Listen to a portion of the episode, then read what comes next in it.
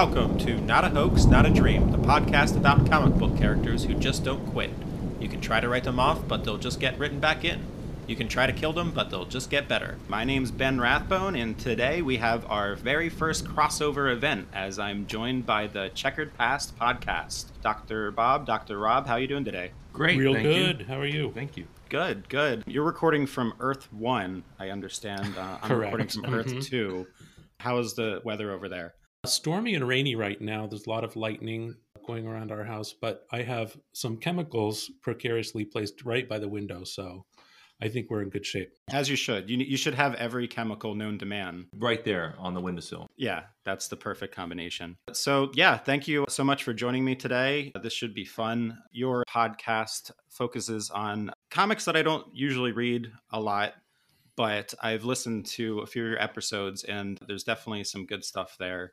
How did you decide to start your podcast and what what's the story uh, behind it? So it's called Checkered Past. I have a fondness for kind of the goofy 60s comics.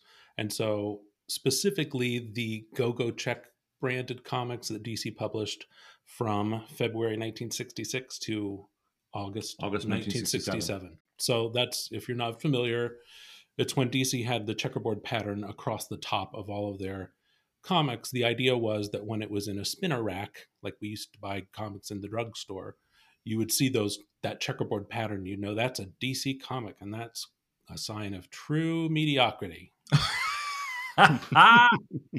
Nice. And so uh, another part of the hook at the beginning was that I grew up reading comics all my life. He did not. True. And so jumping in and trying to explain not only the continuity of all these characters, but also why they were also goofy in the 60s.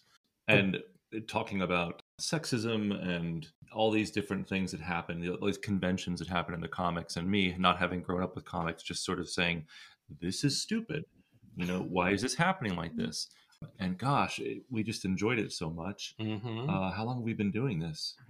like years. Four years? Five years, maybe five years. I don't even know.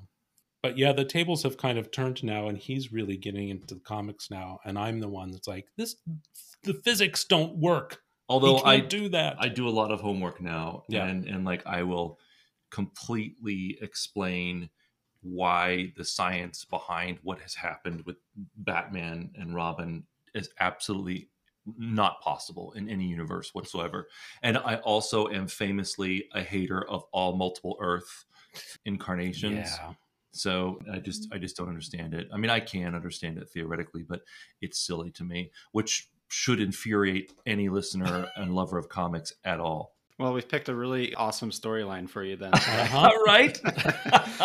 Uh, but yeah, so that that's really cool because I, I always remember you know when whenever you look at the kind of a gallery of say you know all of Superman's comics throughout the ages or all of the Flashes, you always see those issues with that checkerboard around the cover. So it, it it's cool to to understand the the context behind that. So today we're talking about Flash, specifically Barry Allen, who is the the second Flash, the Silver Age Flash. Is there anything from the the Go Go Check era of comics that you've learned about Barry Allen that that listeners might not know otherwise? I don't know. There's been a lot of stories that we've seen where there's some misunderstanding with the Flash and the citizens of Central City, and they turn on him like a dime. like at least two stories in a row we've had where he either is on the run from the law, or in fact, we just did an episode last week where he was in prison because he was framed for crimes he didn't commit. he had lost control of his body for a while. Yeah. but yeah, the the citizenry of Central City really is very fickle. They they love him, they love him until they don't. Yeah, that's that's kind of tough. You know, you, it no matter how much effort you put in, it just I guess it's never enough for for some of these guys. It's kind of uh, that's kind of Spider Man's deal too. Yeah, Can save everybody's life, but people just turn on him immediately as soon as Mhm. there's some kind of misunderstanding. And but we're on the cusp now. I think the next issue that comes up in our rotation is when he marries Iris. Yeah, we received an invitation, didn't we? There's a printed invitation in the issue we just looked at, Yes. actually, which was you know somewhat unusual for the time. Aquaman was married by this time, and Hawkman and Hawkgirl, of course, but to have someone actually get married in the course of their series that was except for aquaman i think this is the the only other incident i can think of up to that point Cool. Yeah, that that's that's pretty interesting. Uh, When I think of big wedding issues throughout comics, it's I always think of you know these these elaborate events where all of their rogues gallery kind of interrupts the wedding and, and Mhm. scenarios like that. So it'll be interesting to see how that wedding turns out. To understand what I'm about to tell you, you need to do something first. You need to believe in the impossible. Can you do that? Good. You see that red blur? That's me. That too? There I am again. My name is Barry Allen. I am the fastest man alive. The year is 1956. Golden Age superheroes like Green Lantern and The Flash have been in decline for years. But a new age of comics is about to begin. Showcase number four, presenting The Flash, whirlwind adventures of the fastest man alive. Drawn by Carmine Infantino. Inked by Joe Kubert. Lettered by Gaspar Saladino. Editor Julius Schwartz. Mystery of the Human Thunderbolt, written by Robert Kanigher. The Man Who Broke the Time Barrier, written by John Broome. Alone in the Central City Police Station laboratory, scientist Barry Allen enjoys a break, eating a sandwich, drinking a tin of homogenized milk, and reading a comic book. It's an issue of Flash Comics, wherein a tin helmeted Golden Age hero uses his supersonic speed to fight the arsenal of crime. Barry wonders aloud what it would be like to be the fastest man on Earth. Well, buddy, buckle up because there's a storm outside and you're in a laboratory stocked with every chemical known to science. All it takes is one rogue lightning bolt, and Mr. Allen finds himself bathed in an unpredictable combination of chemicals and electricity that probably should have killed him, but doesn't. Barry calls it a night. He goes outside and tries to call a cab, but the driver doesn't see him. Barry doesn't know if he'd be able to find another one, so he runs after it. This attempt proves wildly successful as he finds himself in front of the cab down the road. Bewildered, he stops in a diner to grab a bite to eat. There, a waitress accidentally drops a tray of food nearby. Barry is astonished to find that he can see the falling food frozen in midair, allowing him plenty of time to set each item to rights on the plate it goes to, and settling the tray safely back into the waitress's arms. Barry still has no clue what's happening. He decides to get some sleep. The next day, he proceeds with his day as normal, rationalizing the events of last night as hallucinations. After work, he arrives for a date with Iris West. Iris chides him for always being late, asking him why he's so slow. Allen begins to apologize, but is interrupted by a bullet. He sees it just as he saw the falling food last night, and it's headed straight for Iris's head. Barry saves his date's life, making it seem as if he accidentally stumbled into her. A cop shows up and explains that the stray bullet was fired by Turtle Man. Barry has heard of this Turtle Man because, I mean, who hasn't? He's friggin' Turtle Man, the slowest man on Earth. Later on, Barry returns to his lab and figures out the lightning and chemicals must have changed his molecular structure, transforming him into the fastest man on Earth. Just like he wished, right before it happened. Coincidence? I guess. Taking inspiration from the Flash comic he was reading, Barry creates his own costume, which fits inside a ring and can expand outward at a moment's notice. You know the one, red with a yellow lightning bolt belt, lightning bolt insignia on the chest, and lightning bolt things near his ears, because he's a lightning bolt themed hero. He could have been named Lightning, except he's a giant nerd who names himself off of his favorite comic book superhero. The new Flash sets off to stop Turtle Man's reign of criminal terror. Thing is, the world's slowest man always seems to be a step ahead of the world's fastest man. It's a regular turtle and hare situation, Turtle Man always ahead of the Flash through patience and careful planning.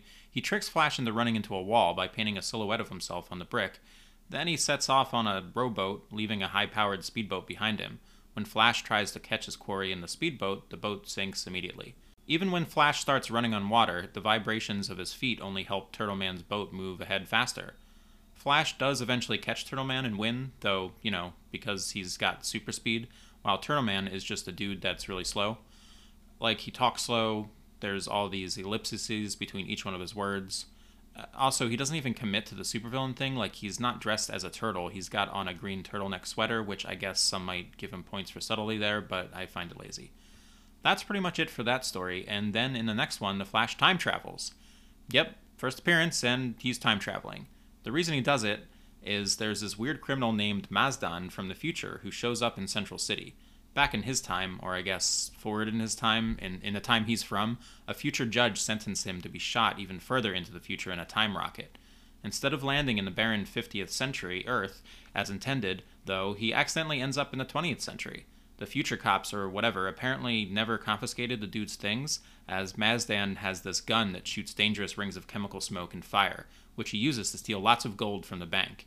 He needs the gold to strengthen his time rocket, so he can travel back to his time. Flash confronts the criminal and after a few encounters has him beaten when Mazdan explains why he's doing what he's doing. Just let him take off in his rocket, he says, and he'll never threaten Flash's time again. There's only one problem with that. Flash figures out that if the rocket is allowed to blast off, it would create a crater 10 times in diameter, killing thousands of people. Mazdan says, uh, Oh, yeah, forgot to mention that, but it's only a few thousand, hardly important. Flash says, You know what? Screw it. I'll take this guy back to the future myself. He grabs Mazdan and runs to a racetrack. Once there, he builds up enough speed to pass through the mists of time. Flash says, Did it. We're passing through the mists of time. So this is something he was aware of. Cool. As he runs further into the mists, however, something blocks his way. He says, Hard going, this must be the time barrier some scientists theorize about. Flash keeps running, using every bit of his energy to battle the time barricade until finally he breaks through. He gives Mazdan back to the future judge, and the official promises that this time they'll send the time capsule in the right direction. Then, Flash leaves. The two panels dedicated to him in the future apparently took hours, so Barry is surprised that only a moment has passed back in the present. Later, at work, a coworker remarks to Barry that those strange gold robberies have suddenly come to an end. Barry replies, I guess the thief was caught and is serving time. Somewhere. The end. Kind of impressions of this. Had you read it before? I have read this story probably 150 times. When I was a little child, there was a hardbound book in the library of Secret Origins of DC Heroes, and it had all the major heroes, both their Earth 1 and Earth 2 origin stories. And so, yeah, I've seen this story a lot, and a lot of the imagery, I had not looked at it for a long time, but a lot of the imagery is really stuck in my head. Like, of course, the lightning bolt panel with all the chemicals spilling over him, but also just, you know, when he's first discovering his speed and he runs past that taxi and he picks up all the spilled food in the diner. Those are images that are just sort of seared into my brain. Wow. And I've never seen it before, so I was really excited about watching him shave with the electric shaver. that is cool. Yeah, there was some cool stuff in this that I wasn't expecting. So I wasn't expecting the slow motion aspect of it, of how things will kind of freeze in time. Yeah.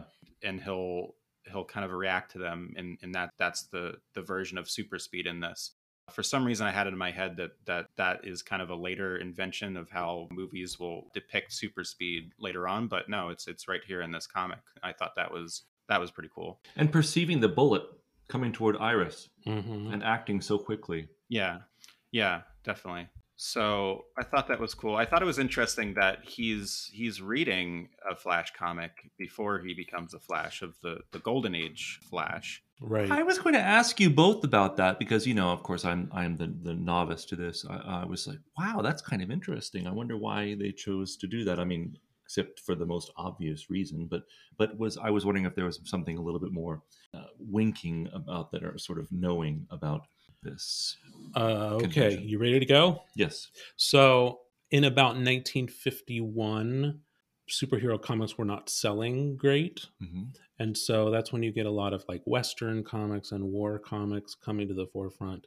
At DC, you still had Superman, you still had Batman, you still had Wonder Woman, but the other superheroes like Flash, Green Lantern, Hawkman, the Justice Society, those all kind of went away. hmm So The Flash, this is what, 1956? This was the first sort of reboot of those classic superheroes. hmm And so instead of just bringing back the original characters, it was an editorial decision to do new versions with the same names. Okay.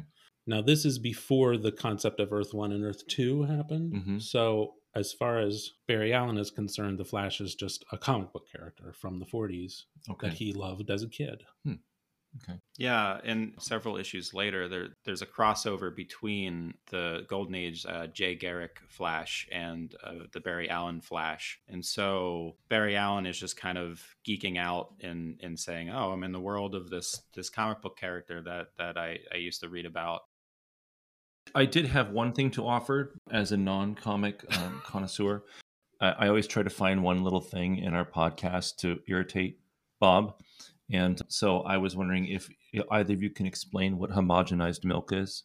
Homogenized milk? I took a note of that. You did not. Did you look it up? I didn't look it up. I just took a I, I took a mental note of it.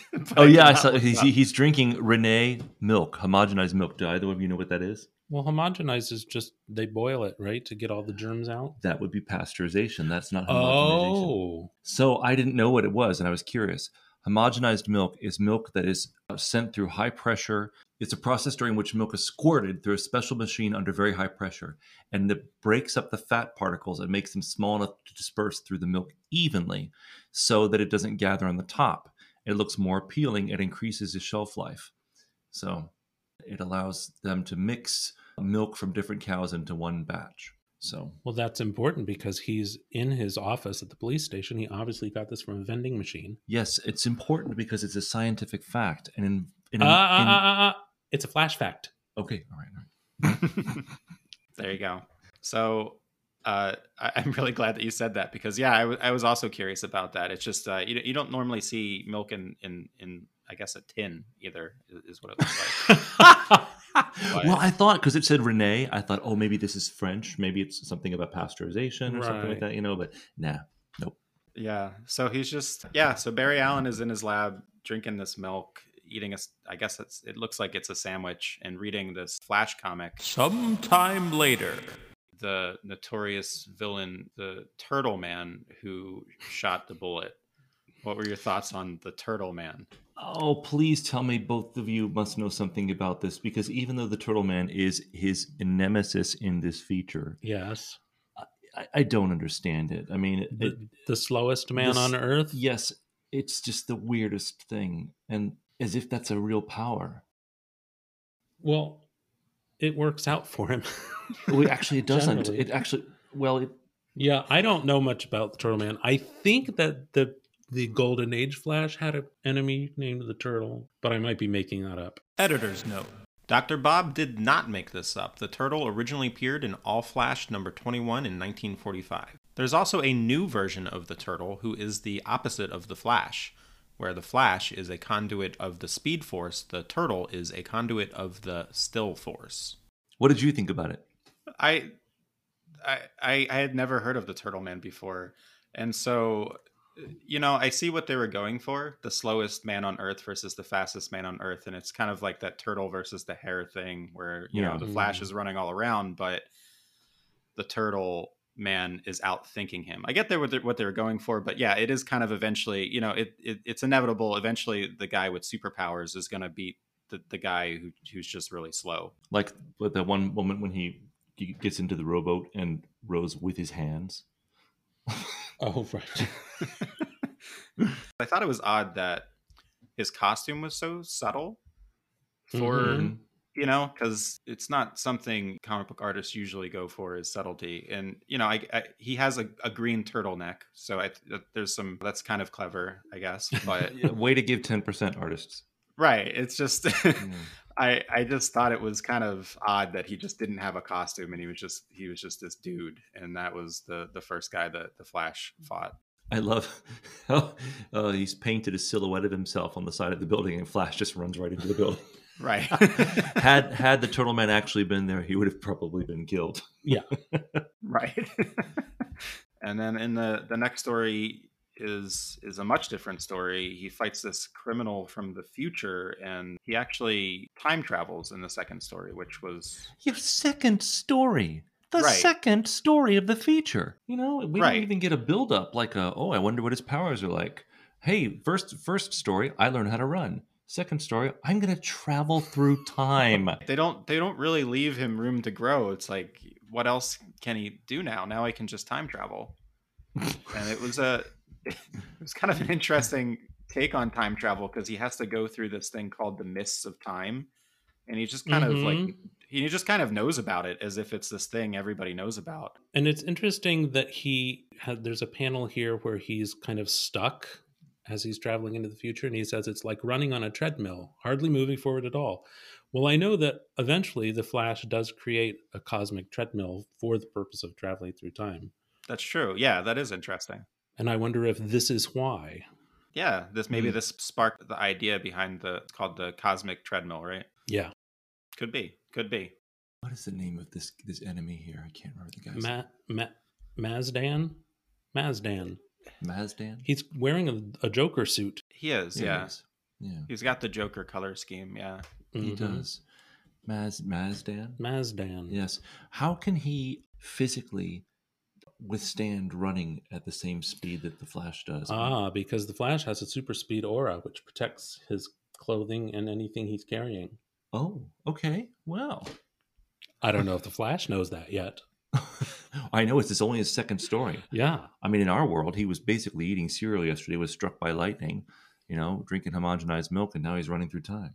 Wouldn't it be something if he just was exploring his powers and so he picked up this guy and started running and then he ended up with just a skeleton? that would be a great story. But yeah, he's an interesting guy. He's got this chemical gun that shoots these like hoops of chemicals, which which isn't very effective because then Flash can just kind of jump through the middle of them. Like a circus poodle.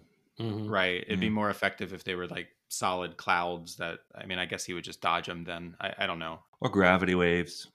Right. I always found Mm. it interesting that Flash always has these villains with these special guns or something and just things that he can just kind of move out of the way of. Mhm. What are you going to do? I loved, I don't know what page this is, but it's when they're first sentencing him to the future, to live alone in the future. And they put him into the capsule and he jettisons forward, but he's actually going backwards. And you see the calendar pages fly by. You See the Mhm. calendar. I just love that. they could have written, like, they could have done a swirl of years, you know, but they did calendar pages. Well, I do. One of my very favorite stories is a team up of Superman and the Flash, which involves time travel. And they, when they're in the time stream, it's like concentric circle tunnel, Uh huh. but it does have the years like print like subway signs. I love that. That's great. That's pretty good. I like that too. But yeah, any other thoughts about Showcase 4? I just think it's notable that this being the first sort of resurgence of superheroes, the Flash's costume is just so sleek and simple and none of the like underwear on the outside, just Mm-hmm. a red suit with yellow accents. And he doesn't even have, I mean, he has little wings on his boots, but he doesn't have flare boots, you know, Right. nothing loose. and no cape. Yeah, just very simple. Nothing to get in the way. And it's like, boom, go. And his radio receivers. Receivers. Yeah, that's pretty much his costume now. You know, they don't ever Mhm. really, really change it at all. Even even Superman had that, you know, moment where they radically changed his costume to that Right. electrical thing, but I, I don't remember Flash ever having anything like that. So Yeah. Experiencing the all.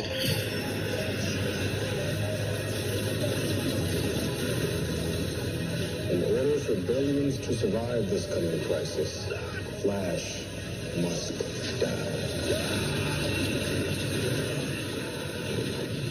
Barry Allen remains the Flash for 30 years and protects Central City from a growing assortment of colorful rogues and villains, and gorillas. He soon joins the Justice League and uses his super speed to protect the Earth alongside his fellow superheroes. Barry even meets and teams up with his comic book hero, the Golden Age Flash, when an accidental use of his super vibrations transports him to another dimension. The Speedster has had a good run, but in 1985, all that is about to come to an end. Crisis on Infinite Earths, number 8. Penciled by George Perez with inks by Jerry Ordway and colors by Anthony Tollin. Written by Marv Wolfman. Lettered by John Costanza. Edited by Len Wein, Robert Greenberger, and Marv Wolfman. Somewhere deep in the antimatter universe, inside the antimonitor's ship, the Flash is trapped. A wad of yellow goo clings about his body, preventing his escape.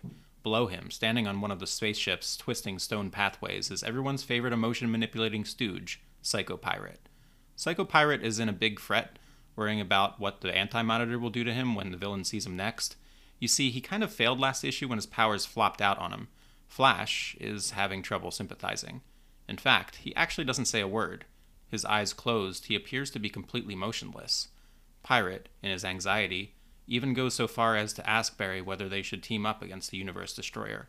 But before he can get an answer, the Anti Monitor returns. The Big Bad is sporting a new sleek look since Supergirl trashed his previous outer shell last issue. I covered this in episode 12 for anyone that's interested. But nothing sets this guy back, turns out, as he's already got a new plan on how he can destroy the remaining Earths and their universes. They're going to head to the center of the antimatter universe, to the planet Qward, where he'll supervise the building of a giant antimatter cannon that will obliterate the positive matter universes. I think this is Plan B? C? Maybe D? I, don't know, but part of you has to admire it. The Anti Monitor barely wastes a thought on Psychopirate, but promises to keep him around for now in case he proves useful. Weeks go by, and the board begins to set for the next battle for the fate of all reality. Darkseid waits to see which side will be victorious. On Oa, the Green Lanterns confront the Guardians over their inaction. In the 30th century, within the Legion of Superheroes headquarters, Brainiac 5 tries to assess the damage between each of the five universes, while struggling with grief over the loss of Supergirl. Back in the 20th century, a group of heroes and scientists rack their heads in an attempt to repair the android Red Tornado. Barry Allen knows none of this. He spends the time stoically stuck in his gooey prison while enduring constant harassment from Psychopirate, who does everything he can to humiliate him by forcing the speedster to remember events that nearly ripped him apart. But the Flash never succumbs to the torture. Meanwhile, the Anti Monitor's army of Thunderer elites harshly drive forward the slaves of Qward to complete the cannon. The Anti Monitor himself looks on, his plans almost completed. One day, when Psycho Pirate returns to the Scarlet Speedster for his daily dose of torture, the Flash has a surprise for him. Barry, it turns out, has secretly been vibrating this whole time. He's been increasing the rate of these inner vibrations to the point where he could slip through the gelatin adhesive trapping him. Also, he's really pissed. He punches Psychopirate, he punches the Thunder Elite on guard, and then he goes back to punching Psychopirate. Pirate tries to use his powers on Flash, fixing a face of terror on himself, projecting these emotions onto the Scarlet Speedster. Flash almost lets this fear consume him, but he resists, and goes back to beating the shit out of this fucking jester looking jackass. He's got more plans for the pirate than just giving him a black eye or two, though. The thing is, Barry Allen is out of all fucks today, and fucks are usually those things that prevent him from murdering sleazeballs that deserve it. Psychopirate is going to help Barry, or else Barry is going to make sure Psychopirate doesn't do anything at all. Flash runs out to the construction site of the antimatter cannon, Psychopirate in his arms, and he runs in front of the Thunder Elite. The pirate's face is contorted in hatred and loathing for the being known as the Anti-Monitor, and the soldier soon feels himself overcome with these emotions as well. Flash repeats this process, fomenting sedition within the hearts of the elite army. Psychopirate begs for Barry to stop forcing him to do this, that it is straining his powers too much, but Flash tells him he'll continue if he knows what's good for him. Soon enough, the Anti Monitor has a full on rebellion on his hands. The Thunderer Elite scream, Death to the Monitor, and hurl their lightning bolts at their master. While the Big Bad contends with the power of his own creations, the Flash knocks out Psychopirate and runs for the cannon itself. He vibrates the molecules of his body, phasing through the weapon's shell to look upon the power source. A raging sphere of concentrated antimatter. Barry can feel it draining his own energy just by being near it, so he has to move quickly if he has any chance of stopping it at all. Luckily, moving quickly is kind of his thing. The fate of universes resting on his shoulders, the Flash runs around the antimatter source, circling it, trying to force the energy to dissipate and implode on itself. Everything that's ever mattered to me, the Flash says. Everything that's ever been important. The lives of everyone on Earth and throughout the universe. In the present and in the future. That's what I'm fighting for now. Mom and Dad, you can't hear me, but I love you so much. Iris, apart for so long, together for so short a time. Remember me, Iris. Remember how much I cared. Fiona, Wally, Dexter, Ralph, Sue, Hal, all the people I loved. Lord, it hurts so much. Forgive me for leaving you like I did. Understand why. Please understand why. Flash is moving so fast now that time distorts around him. Echoes of him reach out to the past and future as Wally West Kid Flash sees a premonition of his uncle, and the Joker and Batman see his dying form. Barry Allen's face is aging rapidly, deteriorating, but still he runs. His costume loosens and slackens as his body disintegrates into a skeleton, and then into nothing. His last words are, There's hope. There is always hope. Time to save the world. Time. Back in time. Do what you have to. We must save the world. We must save the world. The outer casing of the cannon rips open as the antimatter core explodes in a chaotic eruption. All of existence has been saved. Flash's costume lays empty on the stone ground of Qward, the ring that once contained it lying beside it. The anti-monitor roars at this most recent setback. The time for engineering and strategic maneuvers is over. His next plan will not be thought out or gradual. This time, he intends to use raw power and brute force on an unimaginable scale. The antimatter universe consists of over 53 million worlds, 2 million of which contain sentient life. The anti-monitor now consumes them all, absorbing their energy and lives into himself. Far away, the challengers of the unknown sense a drastic subspace disturbance. As they attempt to get a reading on it, they pick up a more eerie noise in their devices, like a scream that's permeating the entire universe. That scream belongs to the Spectre, who stands before the five Earths, feeling the power that threatens to destroy them all. The comic ends with an epitaph for The Flash, 1956 to 1985, and a poem by William Knox. Oh, why should the spirit of mortal be proud? Like a fast flittering meteor, a fast flying cloud, a flash of the lightning, a break of the wave, he passes from life to his rest in the grave. George Perez is on there. Mm-hmm. Yeah. Yep. Yep. Rest in peace. May he rest in peace. Yeah. Nobody really, in my opinion, did it better than I mean Mhm. these big crossover events. You know, Yeah. Mhm. it's just they don't really. I mean, sometimes they'll do this kind of stuff, but you just something about his spreads of all these these characters just felt so much more natural than other similar events that I've seen. He just had such a talent for it. Mm-hmm. Crisis on Infinite Earths number eight. So, so this series is DC's way of resetting their universe. I- I did actually listen to one of your episodes where I think uh, Rob, you made a, a, a pretty interesting metaphor that had to do with a celestial tea on a wall. I don't know if you remember this.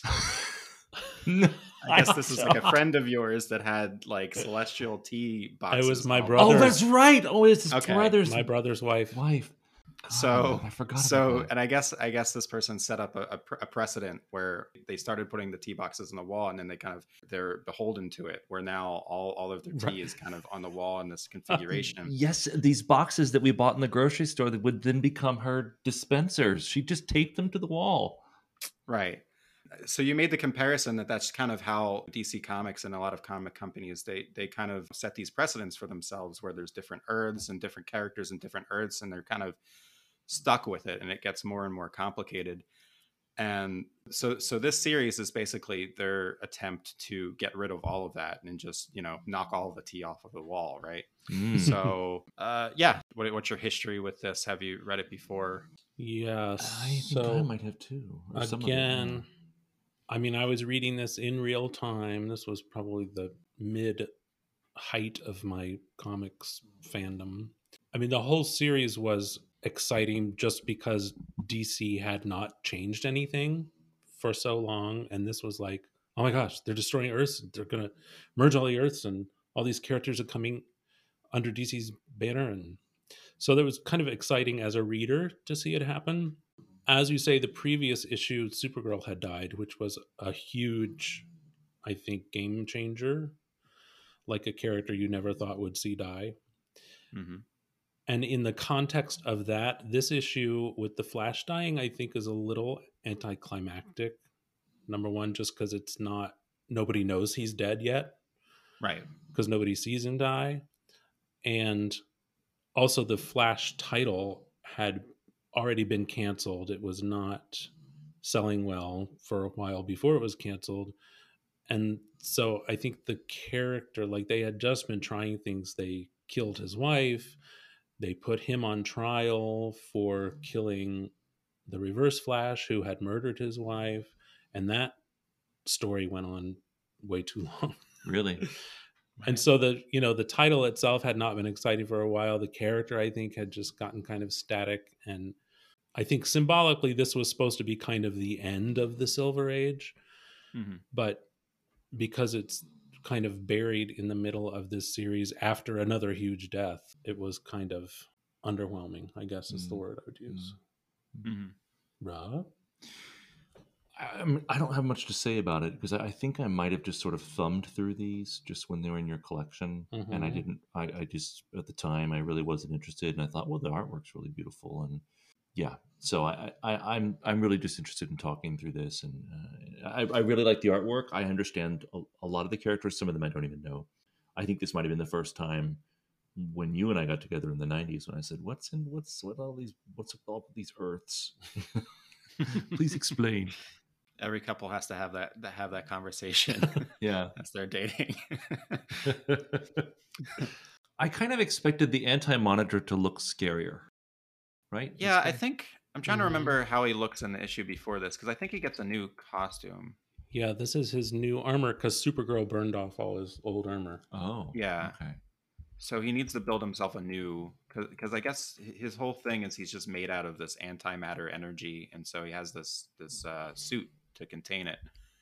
Uh, Supergirl wrecks that suit before she dies, and so he builds a new one, trying to Hmm. see what the old suit looked like, whether it looked better. I think the old one maybe looked better, a little scarier, but yeah, I the Supergirl issue I, I agree is better. Um, even even without knowing the context of it, the the Flash one is a little weird because he is just kind of in his own bottle, and he's isolated from everyone else, and it's you know it's it's not super clear to me why they're keeping him around, and why don't why they don't put better or if they do want to keep him around, why don't why don't they keep better protections? I guess to Mhm. stop him from from escaping the way he does. They they basically just have this one one guard there, kind of keeping an eye on him, and so when he escapes, he just punches that guy out. And I mean, it's basically what hold him to, to hold him still in a saran wrap, right? Just a bunch of Yeah. Or bunch of crap. chewing gum or something. Is it, yeah. is it gum? It might be taffy Mm. I think he even calls it taffy at one point. Yeah, or, so- or silk, or I don't know what it was. You know, just, yeah. and I'm not sure exactly why were they keeping him alive. Why is he actually in this story? So much takes place on many different in many different places. Why are they keeping him alive? Well, if I recall, I didn't go back and read the whole series, but at, at this time, the Flash had gone to live in the 30th century, which is where his wife was from, hmm and she got brought back to life. Spoiler alert. So he was living in the 30th century, and there was some kind of incursion from the Anti Monitor, and he raced into some destructive field and ended up in the antimatter universe Okay. where he was captured. Okay. So why they kept him alive after that, I don't know. They probably thought they could use him. Yeah, again, in contrast with that Supergirl issue, that issue was kind of all about that big final battle. And this issue, there's 17 different sub stories running that you keep flashing back, back to. and forth, and yeah. And it ends in this way with the Spectre, and, and and of course me not having just read this issue, I'm like, why is he there? I mean, obviously he's going to be involved in in resolving this. I guess this is issue eight of how many issues? 12. Twelve. Yeah. Okay, so we're three quarters of the way through the story. Um, oh, f- if yeah, Flash refers to this substance as Jello and Mhm. gelatin. Yeah, Mhm. which you know he can move through anything if he gets himself uh, shimmering fast enough. But yeah, there there are. I, I think there are cool parts of this. I, I do like the way that he manipulates this psycho pirate to Mhm, basically turn all of the. I think they're called the Thunder Elite against mhm. the Anti Monitor. Starts this really cool. rebellion. Yeah. So I like that a lot. I like the whole idea of him running so fast that he's just physically kind of deteriorating and aging and going into the past, although it's not completely clear why he's seeing Joker and Batman. I know that that that happens earlier in an earlier Uh-huh. issue. The Batman and Joker actually see this like specter of the Flash in front of them, Right. but it's not super explained why he ends up there besides that there is this earlier issue where it happened Mm, but right. but it's still kind of cool to see that you know oh yeah i remember that from the issue previous now this is Mhm. why he was there is because he's kind of running through time wally makes sense and you know it would make sense for kind of yeah but anyway Well, and actually, that scene will happen in a later issue. where Okay. Wally sees him appear. So he's kind of traveling through time in, in Right. different directions. Yeah, Yeah. yeah. Yeah. Hmm. So and yeah, he just runs. You know, he he he runs as, as fast as he can run to destroy this cannon. He he succeeds at the detriment to his physical body, and it just all that's left is his costume and, and the ring that contains it. Just kind of yeah, it's very very bleak and very, but also heroic. You know. So Yes. Who are these? Are these the challengers Challengers of, of the, unknown. Okay, yes. yeah, I thought Mhm. so. Okay, and they're there for some reason. Well, I I mean, I think I probably have to read the entire twelve. Well, I don't know because I think part of the problem with this series is that nobody really figured out what was going to happen after it.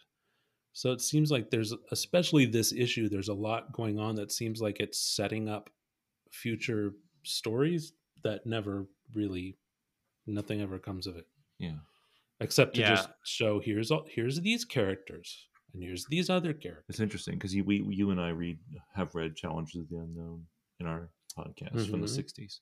So here we are in the '80s. you. Yeah, now they have a girl member. Yeah, yeah. Hmm. Yeah, it's so yeah, and that's kind of the conceit behind behind the series is that if they were ever in a prominent DC comic, they're they're gonna show up in this series Mhm. at Mhm, some point. mhm. And the same with any of the there's publishers that DC ha- had bought out throughout the decades. And so all of those characters will also show up in this series. And by the end of it, they'll all kind of be melded into this one world where, you know, all of these DC properties are all in, in one one space on one earth. So So does the Spectre destroy everything, or put it back together? Uh, the Spectre has to go back to the dawn of time because of reasons Okay, to I stop the destruction. I have to read these. yeah, yeah, yeah. It's just twelve issues, right? hmm Okay, good. You're not gonna trap me into some hundred issue series. No, Okay. no, you get all the spin-offs and all of the tie-ins, but Oh no. I'm kidding. Okay. I'm kidding.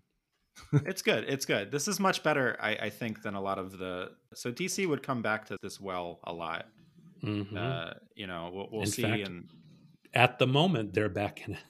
yeah, they are. It was Dark Crisis, and then they they changed the name, I think, to Dark Dark Crisis on Infinite Earths, as if it Yep. wasn't, you know, already on the nose. And, and honestly, I don't think they ever. You know, I I enjoy reading a lot of those series, but I don't think they ever really did it better than this this first Crisis on Infinite Earths. No. In, in the eighties, yeah.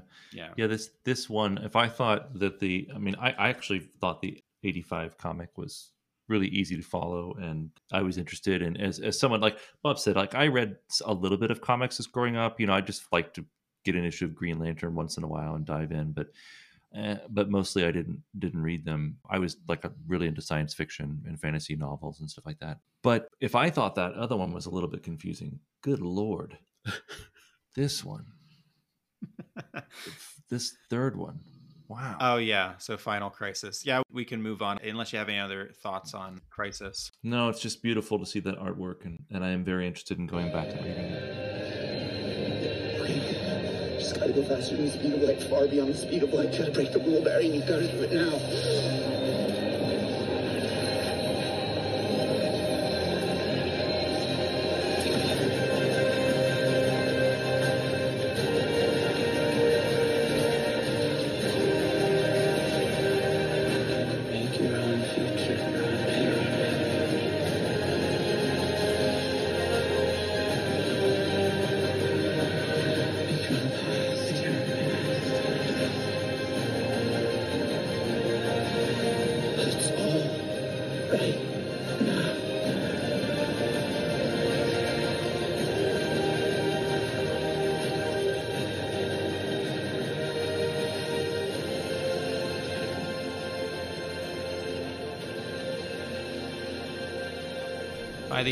Crisis on Infinite Earths, Wally West finds his uncle's Flash costume and ring on the ground. He decides that he won't be Kid Flash any longer, but will take over the full mantle of the Scarlet Speedster. Wally is the Flash for almost as long as Barry by the start of our next issue. The series of events that would lead to DC's final crisis begin with a murder. A peculiar murder. Orion, biological son of the despot of Apokolips Darkseid, an adopted son of the Fourth World Highfather, is found dead in Metropolis, sparking a cosmic murder mystery to end all murder mysteries. The investigation eventually leads the Flashes, Wally West and Jay Garrick, to the potential murder weapon, a god bullet fired through time by an interdimensional chair. It's a bit more complicated than that, and the bullet and or chair might be metaphors, but just go with me here. The chair opens up a rift, and Wally and Jay see Barry Allen as the Flash chasing a bullet and running from a dark figure who could be death. He's this new god named the Black Racer, but also is pretty much death. The Flashes all run after the bullet, see it strike Orion, and continue to run in the Black Racer's wake. Barry and Wally quickly outrun Jay, and the Golden Age Flash goes back home to his wife and Barry's widow Iris. Jay confirms to Iris that the man he saw was Barry Allen, and not a parallel version or time displaced self from the past. The real deal. Jay Garrick saw her husband alive. But how? We find out. Uh, kind of. In Final Crisis, number four. Written by Grant Morrison with art by J.G. Jones, Carlos Pacheco, and Jesus Merino. Colored by Alex Sinclair and lettered by Rob Leigh. Bad news. Darkseid has found the anti life equation. He's been looking for it for a while, and now he's got it, and he's released it on Earth. The moment it drops, everyone sees it on their phones, their computers, on TV monitors, and it drives them insane. People begin fighting in the streets. Society degenerates. Barbara Gordon, currently Oracle, shuts down the internet, but much of the damage has already been done. The Daily Planet, now operating out of Superman's Fortress of Solitude, struggles as the only source of news on the planet. The Fourth World minions of Darkseid are on Earth, preparing new host bodies to contain their evil essences. Shit's bad, basically, but the surviving heroes around the world are assembling to fight back. Elsewhere in the plot, Barry Allen and Wally West found that they've ran themselves weeks into the future, and now that they're finally moving slower than sound, they find they can actually talk. Barry, you were dead. We never got over it. Have you any idea how I'm feeling right now? An unknown force just reverse engineered me to life out of a blizzard of faster than light particles. I'm sorry I seem a little abstract. But Barry doesn't stay abstract and brings his nephew in for a hug. Curse of the Flash family. Everything gets done on the run, and life happens in the rearview mirror. My God, it's good to see you, Wally. Despite being just very recently not dead, Barry continues to be the stable one in the duo, comforting his nephew when Wally worries about his family, and coordinating a plan of attack against the gang of superhero hunting anti life corrupted metahumans marauding this future dystopia. Once they're dispatched with, the Flashes head out. Barry says, We have to save everyone. We start with family. In this dark reality, Darkseid controls the world. He's dying, but this doesn't loosen his grip. He's prepared to take down all of reality with him, and before he does, he'll make everyone his slaves. People are compelled to shed their humanity, to work, consume, judge others, condemn the different, and exploit the weak. To die on the job is to die for Darkseid. Self equals Darkseid. Barry and Wally find Iris transfixed by these warped commands playing on her TV set. Her eyes glow a blank red, taken over by the anti life equation. Wally doesn't know if there's anything they can do for her, but Barry doesn't listen. He goes to his wife, saying it feels like he's waited a thousand lifetimes, and kisses Iris. Sparks of lightning spring from their lips, and tears flow from Iris's eyes, eyes now clear from the influence of Darkseid. Hey, you, Barry says. Sorry I was late. Oh, Barry, it's going to be all right, isn't it? Everything's going to be all right now. The Flash answers simply, You bet. I have to tell you, I read Final Crisis in real time when it was coming out. I love Grant Morrison. I have no idea what's going on in most of this issue. Yeah, this is a hard one. Uh, is fu- especially as big event comics go. You know, Yeah. uh, uh, big event comics they're usually pretty straightforward storylines. Yeah, and I can remember even at the time that this was coming out, you you'd read an issue and then you'd go on to like I don't know Bleeding Cool or some website and they'd say, "Okay, here's what happened in this issue." it was like, right. "No, that's actually not what happened, but maybe that's what happened off panel." right and it's a lot of tie-in so a lot of times those are kind of supplementary you don't necessarily need to read them i feel like with this I don't think I've ever read all of the tie-in stories, but I feel if I had, I would get a more complete picture. I was reading Batman because Grant Morrison was writing Batman at the same time. Mhm, and so I mhm. remember I was reading Batman and this uh, at the same time. And so the Batman of how Batman ends up where he is, that's clear in my head. But some of these other characters, it's not clear how everyone kind of ends up where they are. Right. Yeah. But it is, it, It's it a is what story. it is. yeah, it's a story. Yeah, that's kind of contrasting this with the the way Flash kind of gets lost in the, the original Crisis. His resurrection here just kind of happens. Whereas when Hal Jordan came back, there was like that initial miniseries, that rebirth miniseries, which was a big Mhm. event, and this is is in reverse. Like Flash just appears here, and then they do the rebirth Yeah, I was- series later. Yeah, I was going to ask you about Mhm. that because you know it just goes along. Uh, you're seeing all these different things happen in different places, and there, there- these different stations. They're, they're they're all coordinating efforts or reporting in and such. And then all of a sudden, oh hey, here's the Flash.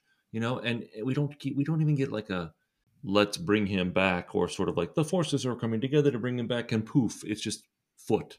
Well, I think that actually happened in a previous issue, but it wasn't very exciting, and there was no Oh. interaction with anyone. So Okay, It did happen yeah. It's kind of a shame because the Flash part of the story is kind of cool to me, but it mm-hmm. happens across six issues, and they only have like a few panels in every like a few Oh, panels I or see, pages in every issue. Hmm. So there's a few panels of Wally West, you know, traveling through time, and he encounters Barry, and they meet up, and then Barry comes back and. I wish I could get a compilation of just that to send to you, but but I uh, may- maybe I could have done some screenshots and, and sent you a, a PDF, but but I didn't. How do they stop but I didn't that do that, so apologies. how do they stop him? uh, Batman shoots him, right? he With a does. Batman shoots him. God-killing bullet. With a god killing Yeah. bullet? hmm Did he make Mhm. it, or did, was he given it by someone? He kept it from when Orion was killed, right?